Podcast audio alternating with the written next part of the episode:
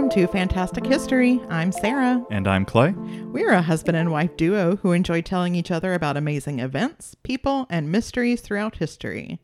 Today is going to be part two of John Dillinger. Mm, I can't wait. I am so excited to get back to the story. So, where we left off last week, which again, let me just stop and say if you are listening to this in the future and you're not listening from episode one, you're going to need to go back and listen to the previous episode to understand this one because this is a hard part 2 i I'm not going to do a big recap. But so, where we last left John, he is in Chicago with his girlfriend, Billie Frechette. He tried to go to a doctor's appointment and was ambushed uh, by the Chicago PD along with the Chicago Scotland Yard. They are being chased very cinematically. They narrowly escaped across uh, a trolley track just as two trolleys were coming, leaving the police behind them. That's so cool. It is so cool. Are you ready for more? I'm ready. Okay, let's go. So, five days later, the gang traveled to Racine, Wisconsin to rob the American Bank and Trust Company. So, while Clark waited in the car and Pierpont busied himself pasting a giant Red Cross poster over the bank window, Dillinger, Hamilton, and Makley went inside. Dillinger ushered the president to the vault while the others herded the other people inside. Uh, Makley, startled by a sudden movement, ended up shooting one of the tellers in the elbow, and as the teller fell to the floor, he pressed the silent alarm. Apparently, though, there had been several false alarms from this bank recently, so when the two responding officers walked in, their guns were still holstered. So, just with a little bit of struggle um, and a couple of shots fired, the cops were disarmed very easily. Wow. When the gang got what they came for, cash and bonds totaling around $27,000, they surrounded themselves with hostages and headed for the door. This was back when running boards came standard on most cars. You're familiar with running boards? Yeah. Um, so the gangsters pile in the car and they force the hostages onto the running boards to act as human shields during the drive. Because Dillinger learned from this last attack, you know, the cops are going to shoot back. Well, they're not going to shoot civilians, and especially not with shotguns. Okay. Oh, yeah. Um, this was so effective that it became the standard going forward for the gang and for many other bank robbers because, of course, of course, this worked. Uh, come December, eight of the 10 most wanted criminals in Chicago were members of the Dillinger gang. They were prolific. This was reason enough for the group to disband for a while, though. So Dillinger and Billie went to Wisconsin while Pierpont and a few others headed south with a new acquaintance, George Babyface Nelson. Oh. Now you know this name, right? Babyface. Nelson. Yeah. Um, for what it's worth, he hated being called Babyface. Like, really, really hated it to the point where everybody knew better than to let him hear you call him that. So, from this perspective, it's a bummer these days that everybody knows him as Babyface Nelson. Um, his real name, for the record, wasn't even George Nelson, it was Lester Gillis. If you look up his picture, though, you'll see that it was a very apt nickname. And personally, I think it rules. Like, I would much rather be called Babyface Nelson than Lester Gillis. Just me. I don't know. If your name is Lester Gillis, I apologize. Uh, this dude, though, was nuts. Babyface was nuts. He was the type of guy who just loved shooting people and being as chaotic as humanly possible. He was very far from being level headed and cool under pressure the way the rest of the gang was perceived as being. Mm-hmm. So that's, you know, we're adding we're adding a new element into the mix here by bringing him on. When things cooled off a little, the Dillinger gang reunited and headed down to Florida, where they celebrated Christmas and New Year's together. So no robberies, we're just vibing. Okay. Um, afterwards, they split up again and agreed to meet up in Arizona in a few weeks. And this is, you know, near this time we're, you know, doing some robberies and mayhem and stuff. Uh, Dillinger and Hamilton headed back to Chicago to cash some stolen bonds, but when they weren't able to, they decided, you know, we'll just rob a few more banks. Why not? They both had plenty of money at this point, even without the bonds. Dillinger was just feeling kind of bored and restless, you know. Yeah, it's, you know, you want to keep your hand in. You, you don't want to lose your touch. Um, he had no trouble convincing Hamilton to join him because he's John Dillinger. You know, like, oh, I want to rob a bank. Are you John Dillinger? Oh, no problem. This will be fine. I guess he hadn't heard about, you know, the, the tennis match back at the old soda fountain and just the nonsense from before. Uh, so he, Dillinger, had started to think of himself as invincible because he's been making headlines for months at this point. So he decided that they could hire a getaway driver, but they don't really need anyone else on the job. It's just more people to split the money with. Like, we got this, no problem. Um, he didn't think there was a need to even have a couple of guys standing guard outside the bank because they had their bulletproof vests, which they have been stealing from police stations. Um, so it didn't really matter if the cops showed up. So I'm sure you can see where this is going. Yes, I, I think I can. Yeah. So on January 15th, they headed for the First National Bank in East Chicago, Indiana. Dillinger, carrying a trombone case, strolled in just a few minutes before closing time. He very casually opened up the case, pulled out a Tommy gun, and approached a cashier to announce that this was a stick up. Hmm. A different teller pressed the silent alarm in response. Yeah. Yeah. Another famous piece of Dillinger lore comes into play here. And I love this. And this was like this moment is a reason why he was so beloved at the time and continues to be remembered as fondly as he is. A man who had just cashed a check left his money on the counter and started backing away. Because, you know, he hears like, oh my God, they're here to rob it. He sees a Tommy gun, like, oh God. Um, when he noticed this, Dillinger said to the man, You go ahead and pick it up. We don't want your money, just the bank's. Hmm. We're not stealing from people. We're stealing from these institutions who are stealing from people. Gotcha. Yeah. Uh, Hamilton had been waiting in the lobby, and Dillinger called him in to start grabbing the cash once he had the employees and bystanders herded into a corner. Dillinger noticed a police car outside, but he told Hamilton to take his time anyway. I'm John Dillinger. I'm not worried about it. Yet again, the police assumed this was a false alarm, so the officer who entered the bank alone didn't bother removing his overcoat. Which is a problem since it was completely buttoned up, leaving him with no access to his gun. Mm-hmm. Yeah. Yeah. He, along with the bank president, became human shields for Dillinger and Hamilton on their way out of the bank. As they made their way to the car, a patrolman named Patrick O'Malley called the police called to the police officer, so the officer ducked down and O'Malley got in several shots at Dillinger, all of which were deflected by his bulletproof vest. Dillinger returned fire and one of his bullets hit O'Malley in the heart. Hmm. One of the other nearby officers had better luck and managed to shoot Hamilton through one of the weak spots in his vest. Dillinger grabbed the bag of money with one hand and Hamilton with the other and got into the car, escaping with $20,000. But he had now committed murder. Yeah, not good. And he was not he was not babyface Nelson.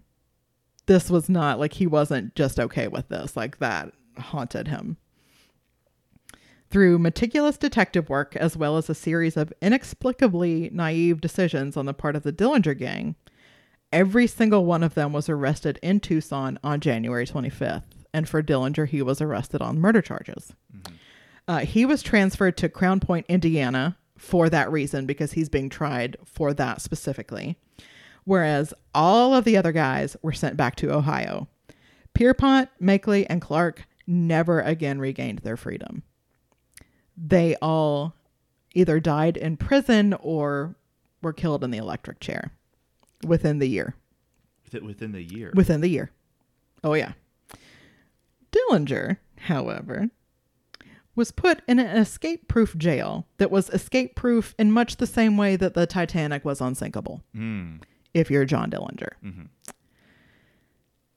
I love this story.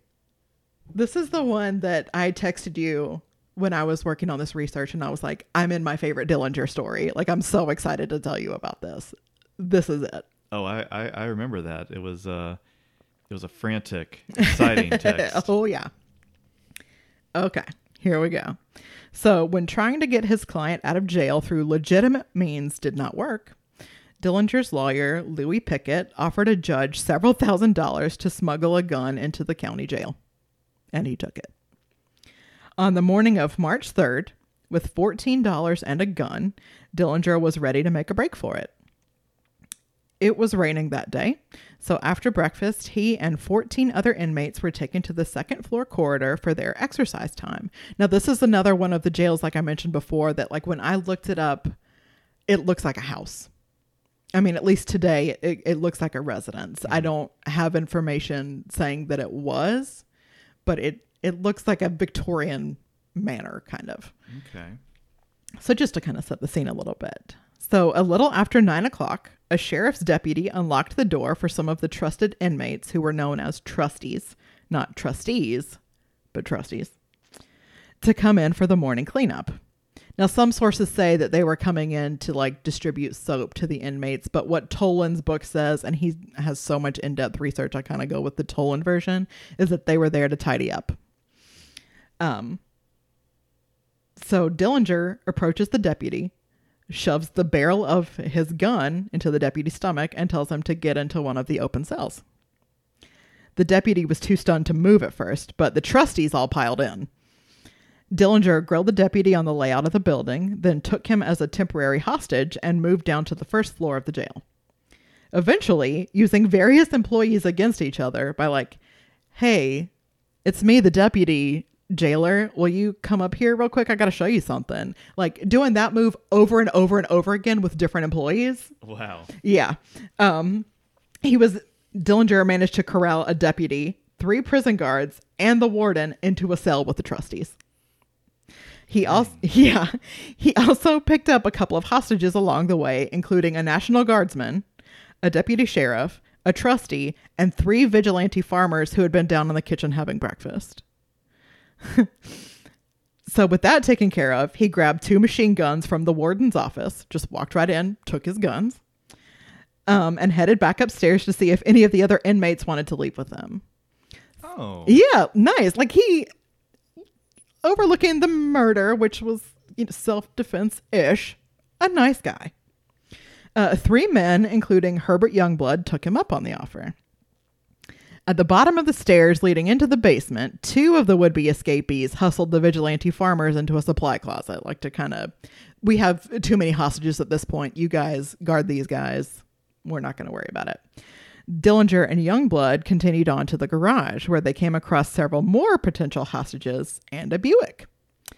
Unfortunately, the keys weren't there, and everyone acted like they didn't know where the keys were. So Dillinger pulled the ignition wires from every single car in the place, like went through every cop car, the Buick, every single vehicle. He pulled the ignition wires so nobody would be able to follow him because he's going to have to go on foot. Okay. Right. Right. Right. Right. After donning a raincoat he'd taken off of the farmers, Dillinger and Youngblood and the hostage deputy strolled right out of the escape proof jail. Just walked right out onto the sidewalk. Wow. Um, just they went just a little bit down the street and stole a car and took another hostage, a mechanic from a nearby Ford garage, inside of several witnesses. When the police were contacted by these witnesses to say, "Hey, John Dillinger escaped. He's got hostages," the police assumed it was a prank and just said they'd look into it because this was an escape-proof jail. We're not going to be bothered with this. Right. Mm-hmm. Now, escaping from an escape proof jail is noteworthy enough on its own, but what makes this story so legendary in the annals of crime history is a lie that Dillinger told the mechanic as they were driving away. This is something that most people think they know about John Dillinger because this lie has been repeated so many times. He held up the very real gun that had been smuggled into him and said, It's a wooden gun. That's what got me out. You wouldn't think a guy could make a break with a pea shooter like this, would you? This story was so fantastical and got repeated so many times that to this day, most people believe Dillinger escaped Crown Point with a wooden gun. But it was real. Wow. Yeah. Later, he did carve a wooden gun to give his family as a souvenir, but that's the only wooden gun he ever touched in his life. Was a replica. Wow. It was a real gun. And I think if I'm remembering Public Enemies, the movie correctly, they did a wooden gun in the movie, or it might have been carved out of soap. But that was just, you know, kind of keep the lie going. Okay. Real gun smuggled in by a judge. Wow. Yep. That's incredible. Isn't it? Yeah. I mean, to this, so I went back in 2008 to the Museum of Crime and Punishment in Washington, D.C. And I was so excited because they have like all this like replica stuff. They have a replica of the Bonnie and Clyde car full of all the bullet holes and stuff, which I actually believe, at least at the time, that car was the one that was used in the movie, the Warren Beatty Faye Dunaway movie. Um, but they also had, oh, this is John Dillinger's wooden gun. Okay, guys. This- okay. So, as smoothly as the escape went, this is when he made his most critical mistake. He drove a stolen car across state lines heading from Crown Point, Indiana to Chicago, Illinois, which meant that the feds could now get involved. Oh. hmm They okay. they couldn't get involved before. Right. Now they can because he's crossing state lines with a stolen vehicle. Poof. Dillinger brought Hamilton and Van Meter back onto the team, as well as Babyface Nelson. Only three days after Dillinger's big prison break, the four of them, joined by Van Meter's friends Eddie Green and Tommy Carroll, robbed the Security National Bank in Sioux Falls, South Dakota, of more than $49,000. So this was, if you recall, this is like double what they were getting before, like the 23,000, 27,000. Like this is double what they're normally getting. Right. It's South Dakota, like a new state for them, like kind of a big deal. It's truly a miracle they got away with anything at all, though, because Babyface went buck wild bananas pretty much the moment he walked into that bank. He started firing at nothing at all for the drama, then later shot a guard to death because he thought the man was going for his gun. mm-hmm. A week later, the same crew hit the First National Bank of Mason City, Iowa. This particular bank, though claiming to be unworried about being robbed, also had a balcony 15 feet overhead where their guard, Tom Walters, could keep an eye on the entire bank floor. This guard was behind bulletproof glass and had been instructed to shoot a gas gun six times if there was any trouble. Green, Hamilton, and Van Meter walked into the bank first with their guns drawn and demanded to speak, to the president. Hamilton and Green ushered the bystanders onto the floor while Van Meter chased after the bank president, who took off running the second he saw them come in. he just he just took off. He just beat it. He was like, I got to get out of here. Uh, the guard finally noticed the machine guns and started firing his gas gun, um, which is, I believe, was tear gas. Like everybody in the bank at the time, like they're tied up, all these bystanders. You can't leave. You're like getting wrecked with this tear gas, right? Um, Hamilton went for the money while Green started firing through the gun slit into the bullet. Like there was a slit for the guard's gun in the bulletproof glass. And Green was able to fire through that tiny slit, and he managed to graze Walters a couple of times. Wow. Yeah, a good shot. Uh, meanwhile, the switchboard operator who was watching from the balcony managed to get to a window and called down to someone in the street to go get the police because they're being robbed. Babyface Nelson turns around, shows her his Tommy gun, and said, Lady, you're telling me?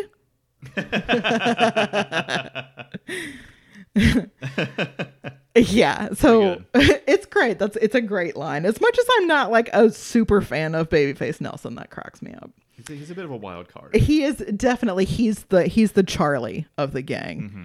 Yeah, for sure. So while all that's going on, Dillinger took anything of interest from the investment department, then got to work rounding up and organizing hostages into a human shield, because this is their thing now. A huge crowd had begun to gather outside, including a reporter and a cameraman. And the fact that there was a cameraman shooting all of this made all of the spectators, like the other civilians who had gathered to watch all this go down, they thought he was filming a movie. They didn't think any of it was real. Um, so that's kind of a problem because people are they're not trying to get away. They're like, "Ooh, let's watch this bank robbery they're filming. I wonder if this is Douglas Fairbanks. Like, ooh, what could be going? You know, mm, not the best." Yeah. So, as they made their escape, despite being literally surrounded by innocent bystanders, both Hamilton and Dillinger were shot in their shoulders by a deputy firing from a third story window. There were as many as 26 hostages piled onto and into the getaway car, including in the back seat, on the running boards, on the rear bumper clinging to the back window, and even two on the front mudguard. Like surrounded. Wow. The police pursued them anyway, with Babyface shooting at them the entire way, like leaning out his window around all of these hostages and shooting at them because he was just out of his mind. Damn. He was so, just out of his mind. Um, so they managed to go for more than 45 minutes before they were able to shake the police after that they you know the cops let go they finally let all the hostages go like out in the middle of nowhere and of course it's you know 1933 at this point no cell phones you're just kind of out there good luck Sure. Yeah. have fun um, the gang then headed for minnesota to get patched up since two of them had been shot dillinger and billie then moved to st paul They laid low there for a while until their landlady began getting suspicious about the number of visitors they had. Landladies turning them into the cops is a running theme. So we've had two so far, and there's one more at the end. Okay. Okay. Um, on March 31st, two FBI agents knocked on their door. Billie answered, telling them that her husband was away and they could not come in to wait for him because she wasn't dressed. Well, they were like, Well, go get dressed, lady. Like, we're coming in. So she closed the door and told Dillinger that the cops were there. Nearly 10 minutes later, still waiting to be let in, the agent spotted Van Meter coming up the stairs toward them.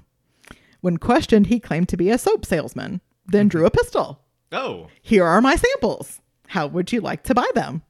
A shootout ensued, which inspired Dillinger to come out guns blazing. He and Billie then ran down the back stairs and to their car. Van Meter met Billie and Dillinger at Eddie Green's apartment, where it was revealed that Dillinger had been shot in the leg.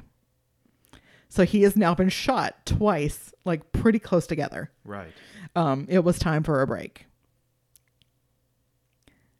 On April 5th, Dillinger and Billie traveled to Mooresville. This visit home paints a great picture of how he was viewed by Americans on the whole. He was treated like a hometown hero. Gossip started to spread around town that he was staying at his father's farm until everyone in town knew exactly where he was, except for the two federal agents sent to Mooresville to track him down. During one evening of his visit, the Dillinger family threw a large house party that included not only distant relations and family friends, but even people who they barely knew from in town. Everybody came out to party with one of America's most wanted. He was so generous and so charming that several residents ended up sending a petition to the governor asking him to pardon Dillinger of his previous crimes because he was such a great guy and just needed a clean slate to become a model citizen. Believe it or not, the state of Indiana didn't even consider this. Not surprising. Yeah, not not at all. The day after they returned to Chicago, April 8th, FBI agents arrested Billie at State and Austin Tavern. She would end up serving two years for harboring Dillinger. They never saw each other again. Oh. Yeah, and she's the one like Billie was the one who was featured in the movie Public Enemies. Like she's like his well-known girlfriend, like the one who if you were going to give John Dillinger a love of his life, it would be Billie Frechette. Okay. Yeah. So this was like a big like big deal for him. Um he said he's, you know, he's going to spare no expense. He hires her this great lawyer. Um and while all that's going on, he flees to Fort Wayne, Indiana and joined back up with Homer Van Meter. So in order to spare no expense for Billie, uh, he was going to need to rob some banks. But they would need more guns and bulletproof vests first. So he and Van Meter robbed the Warsaw, Indiana police station of the items they would need with very little resistance. They cleaned them out. I think it was something like 14 bulletproof vests and all of their submachine guns. Just cleaned them out. Hmm. Wow. Mm, yeah, you got plenty now. Soon after, Dillinger, Van Meter, Hamilton, Carroll, Babyface Nelson, Pat Riley, and four of their female companions decided to find a safe place to hang out and unwind for a few days ahead of their next crime spree. Because, like, they've been working real hard. Sure. You know, like, how many robberies have we already covered? It's been like four months into the year. That's exhausting. Someone suggested a lodge outside of Manitowish Waters, Wisconsin called Little Bohemia, which would be all but empty at that time of year. Little Bohemia, if you're pretty familiar with Dillinger, Nelson, pretty much any of the the criminals during this time period, you've probably heard of Little Bohemia. Right. Um, they arrived the afternoon of Friday, April 20th, with the intention of only staying for the weekend. Like, we just, you know, a little bit of time to decompress, then, you know, back to the grind. Now, there's some speculation that Emil Wanatka, the owner of Little Bohemia, had previous dealings with Dillinger's lawyer, Piquett, and that's how the gang knew about the lodge. But Wanatka always swore that he had no idea who any of these guys were. Um, until the night after their arrival, so April 21st, he was playing poker with Dillinger and happened to notice that not only Dillinger, but all of his friends had pistols in shoulder holsters under their coats. And that's when he was like, you know, they do look familiar. Uh. Right. That Sunday, um, so the following day, the 22nd, under the guise of taking her son to a birthday party, Mrs. Wanatka left the lodge and informed a family friend that the Dillinger gang was there and he should alert the authorities. While she was away, the gang had target practice with some glass bottles, which Emil Wanatka outshot all of them. Oh, They were not precision shooters. You know, they so a Tommy gun, I have actually fired a Tommy gun before. Which because of my love for John Dillinger, I am not necessarily a gun person, but I have followed his, you know, the story of John Dillinger for so long that I, you know, I'm curious like what's this what's, you know, the deal with these Tommy guns? So when I went to the gun range, they had a little strap and there was um there's like a little counter like when you see in movies like police doing like target practice there's always a counter right there. Sure. There's a hook in the counter. So they had like to attach the Tommy gun to the counter because when you go to fire it, even if you're holding it with both hands, of course, because it's a machine gun, but it starts to go up. Like Oh, you you cannot hold it in place. Like these guns are crazy. Um boof. It's it's it's not a good scene. So, um that's why they're not maybe so good at shooting because they're used to like if you're used to having to hold this like monster of a machine in one place, then you're you're just not gonna have the stance and the aim to like shoot a pistol out of glass bottle. Well, I guess I guess at the same time, their their goal wasn't to kill people. Their goal was to get the cash, Right. and the, and these were just the utilities of making that happen. So Right, exactly. okay, So, but that's you know that was a big a little feather in uh, Emil Wanatka's cap. He was nailing these glass bottles, and the other guys couldn't do it. that's pretty good. Yeah, it's great. Good for him. he he kind of needed a win after all this. So they're doing the target practice. They threw a baseball around. Um, just you know having a nice time, just chillaxed. Um, while all this is going on, Dillinger sent Riley into St. Paul to get some money and ammunition. Um, the plan was they were going to leave when Riley got back. Meanwhile, five carloads of feds were on their way. Sunday evenings were usually quite busy at Little Bohemia because of a weekly dinner special, so there were about 75 civilians leaving as the agents arrived. A straggling car with three male customers caught the attention of the feds, so they shouted for the car to stop. When it didn't, they opened fire, instantly killing one of the men and wounding two others.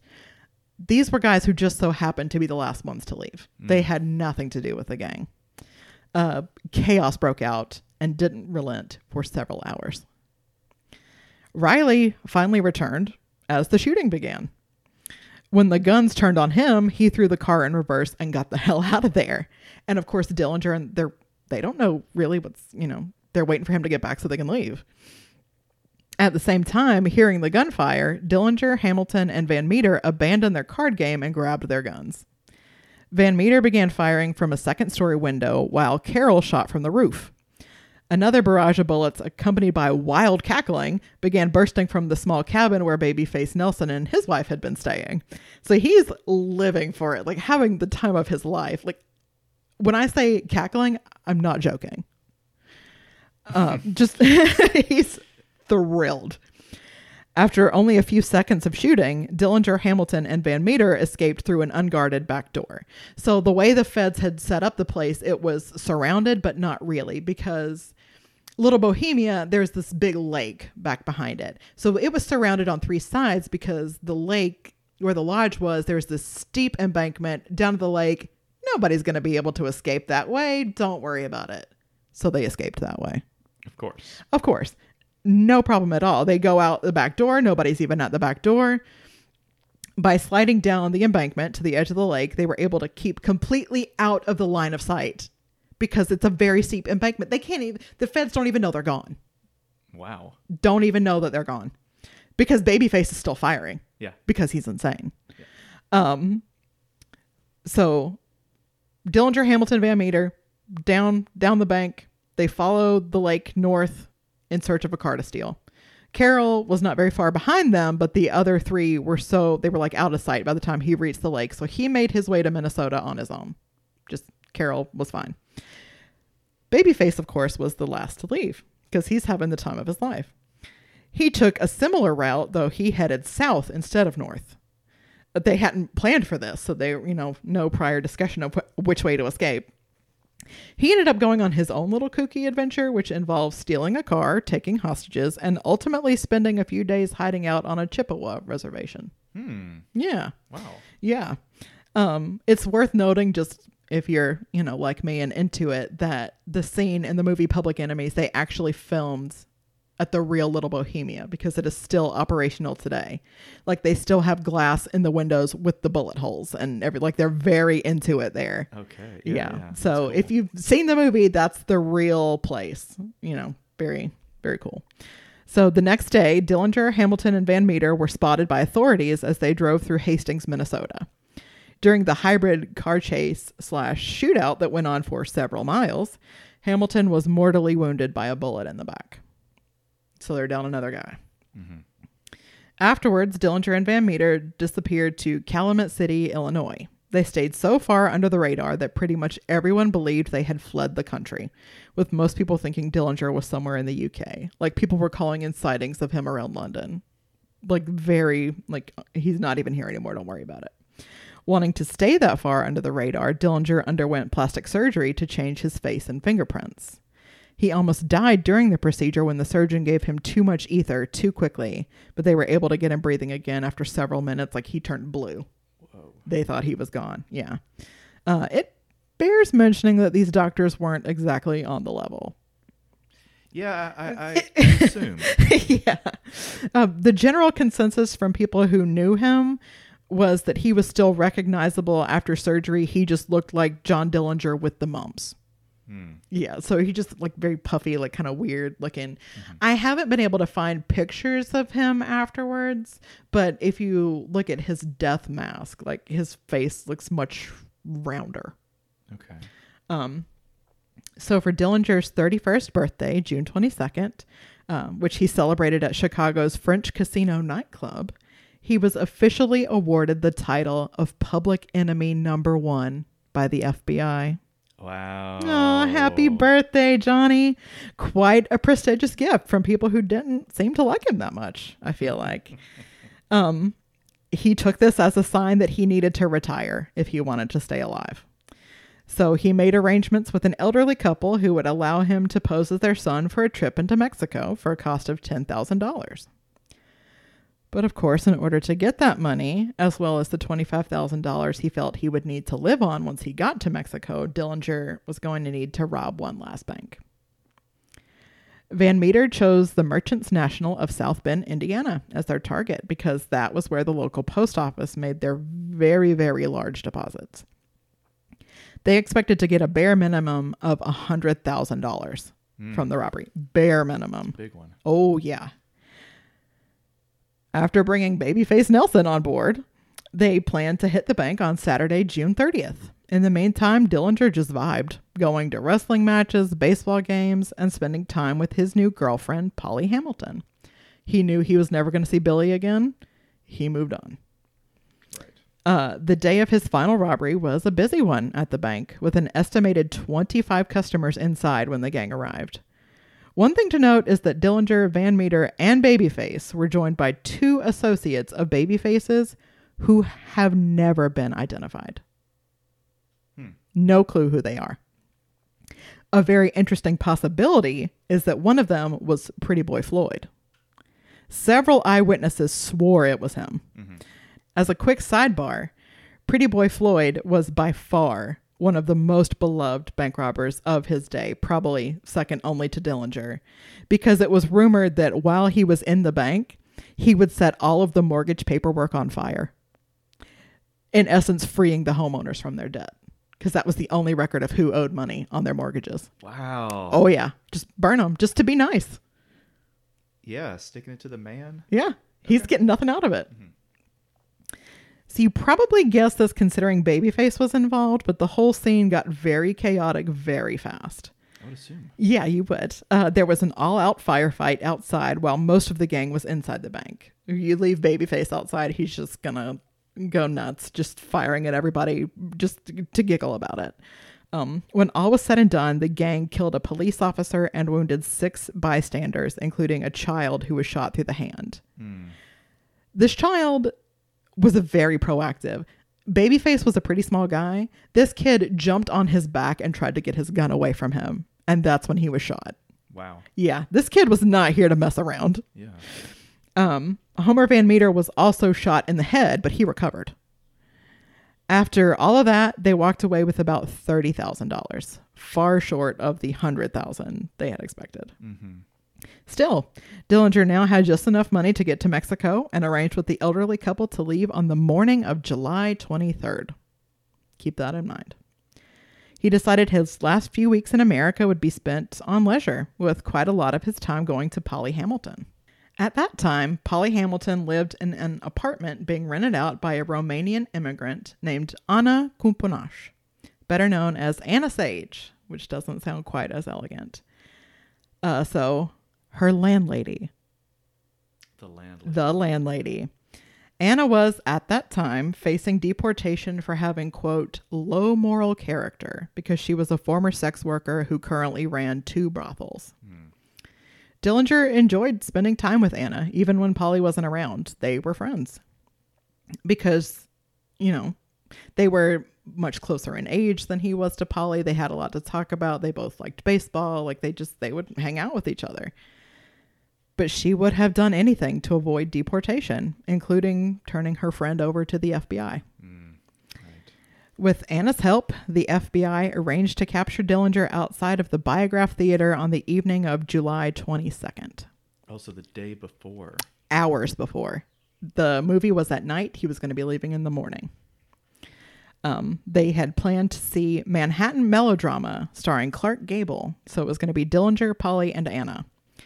I'm not going to go into too much detail about this because it bums me out, but there were agents surrounding the outside of the theater and parked in nearby cars. After the movie ended, Dillinger, Polly, and Anna emerged onto the sidewalk. As they walked by, Dillinger locked eyes with FBI agent Melvin Purvis, who he knew because Purvis had been tracking him for a while. Purvis gave the signal, and Dillinger took off toward a nearby alley while reaching into his jacket to remove his gun, which he never was able to get out. He was shot twice and fell dead just outside of the alley. Immediately, there was a demand for souvenirs. After the body was removed, bystanders who had witnessed the whole scene, because this was, I mean, people leave in a movie theater, just like now, you know, crowded sidewalk. Um, so these witnesses started dipping handkerchiefs, papers, and even the clothes they were wearing into the pool of Dillinger's blood on the sidewalk. Once the attendants got him cleaned up and law enforcement had everything they needed, Dillinger's body was put on display in the Cook County morgue with more than 15,000 people coming to see it in the day and a half it was open to the public. 15,000 people in a day and a half came to look at him. Wow. Yeah. Some onlookers even followed him to the E.F. Harvey Funeral Home in Mooresville, Indiana, uh, followed him all the way home, joined by over 500 local citizens who had been awaiting his arrival. His body was once more put on display, with some people filing past four or five times. Others had come from as far as California to see him. He was beloved. People were devastated. Like some people came by to look at him, like saying, like, "Oh, this is a lesson on morality and crime doesn't pay and all that." But a lot of people, it was like legitimately to pay respects. Right. Hoping to avoid a scene at the cemetery, the family listed the burial service in the newspaper as taking place a day later than was actually planned. In spite of that, over 5,000 people showed up to watch through the gate. Even though, I mean, imagine the crowd if it had taken place when the paper said it would. Like, that's just mind blowing to me. And a lot of those people had been waiting there since like the crack of dawn, just in case it was that day. A tent had been placed over the grave because bad weather was expected. Just as the service was about to begin, thunder boomed overhead and it began pouring rain. The family and friends who had gathered at the gravesite ran back to their cars to wait it out. And the storm passed in about 10 minutes. So they regathered in the cemetery. After a few words, John Dillinger was lowered into the ground. The moment he was in, there was another boom of thunder and another torrential rainfall. This time, everyone stayed to say their final goodbyes. And that's where the wild and wacky story of John Dillinger comes to an end. Um, I would like to add that Anna Sage received only a partial reward for turning Dillinger in and was deported to Timisoara, Romania in 1936, despite what she had been promised. Oh man. Yeah, Well, that's a that's an amazing story. it's quite a tale, Yeah. quite a life. Well, thank you for listening to this epic two part extravaganza, uh, giving us a little bit of your time today. Hopefully, you found John Dillinger to be interesting. If you didn't, what the hell? Uh, if you did, please take a second to rate, review, and subscribe on whatever podcast platform you use. If you'd like to check out some more pictures of John in addition to the ones I posted last week, they'll be on our Instagram and Twitter accounts. We are at Fantastic H Pod on both. You can also drop us a line at fantastichistorypod at gmail.com. Thanks, guys. Goodbye.